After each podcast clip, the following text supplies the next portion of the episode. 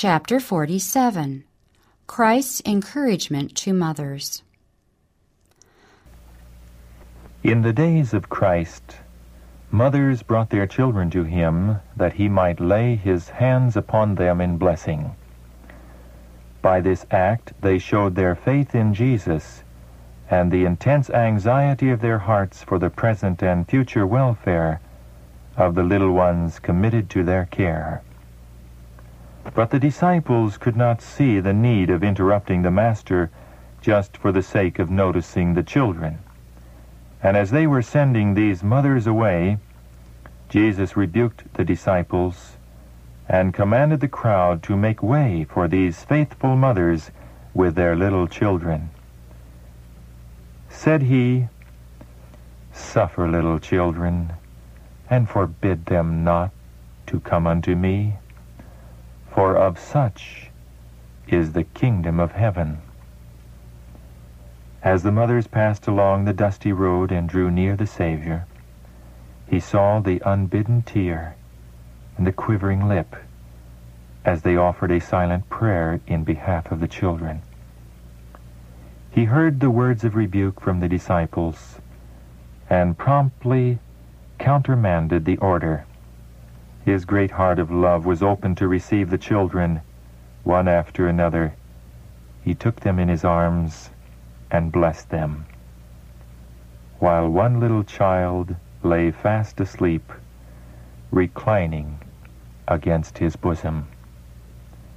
Jesus spoke words of encouragement to the mothers in reference to their work. And oh, what a relief was thus brought to their minds. With what joy they dwelt upon the goodness and mercy of Jesus as they looked back to that memorable occasion. His gracious words had removed the burden from their hearts and inspired them with fresh hope and courage. All sense of weariness was gone. This is an encouraging lesson to mothers for all time after they have done the best they can do for the good of their children, they may bring them to Jesus. Even the babes in the mother's arms are precious in his sight. And as the mother's heart yearns for the help she knows she cannot give, the grace she cannot bestow, and she casts herself and children into the merciful arms of Christ, he will receive and bless them. He will give peace, hope, and happiness to mother and children. This is a precious privilege which Jesus has granted to all mothers. Christ, the majesty of heaven, said, Suffer the little children to come unto me, and forbid them not for of such is the kingdom of God. Jesus does not send the children to the rabbis. He does not send them to the Pharisees, for he knows that these men would teach them to reject their best friend. The mothers that brought their children to Jesus did well. Let mothers now lead their children to Christ. Let ministers of the gospel take the little children in their arms and bless them in the name of Jesus. Let words of tenderest love be spoken to the little ones, for Jesus took the lambs of the flock in his arms and blessed them. Let mothers come to Jesus with their perplexities. They will find grace sufficient to aid them in the management of their children. The gates are open for every mother who would lay her burdens at the Savior's feet. He still invites the mothers to lead up their little ones to be blessed by him. Even the babe in its mother's arms may dwell under the shadow of the Almighty through the faith of the praying mother. John the Baptist was filled with the Holy Spirit from his birth. If we live in communion with God, we too may expect the divine Spirit to mold our little ones even from their earliest moments.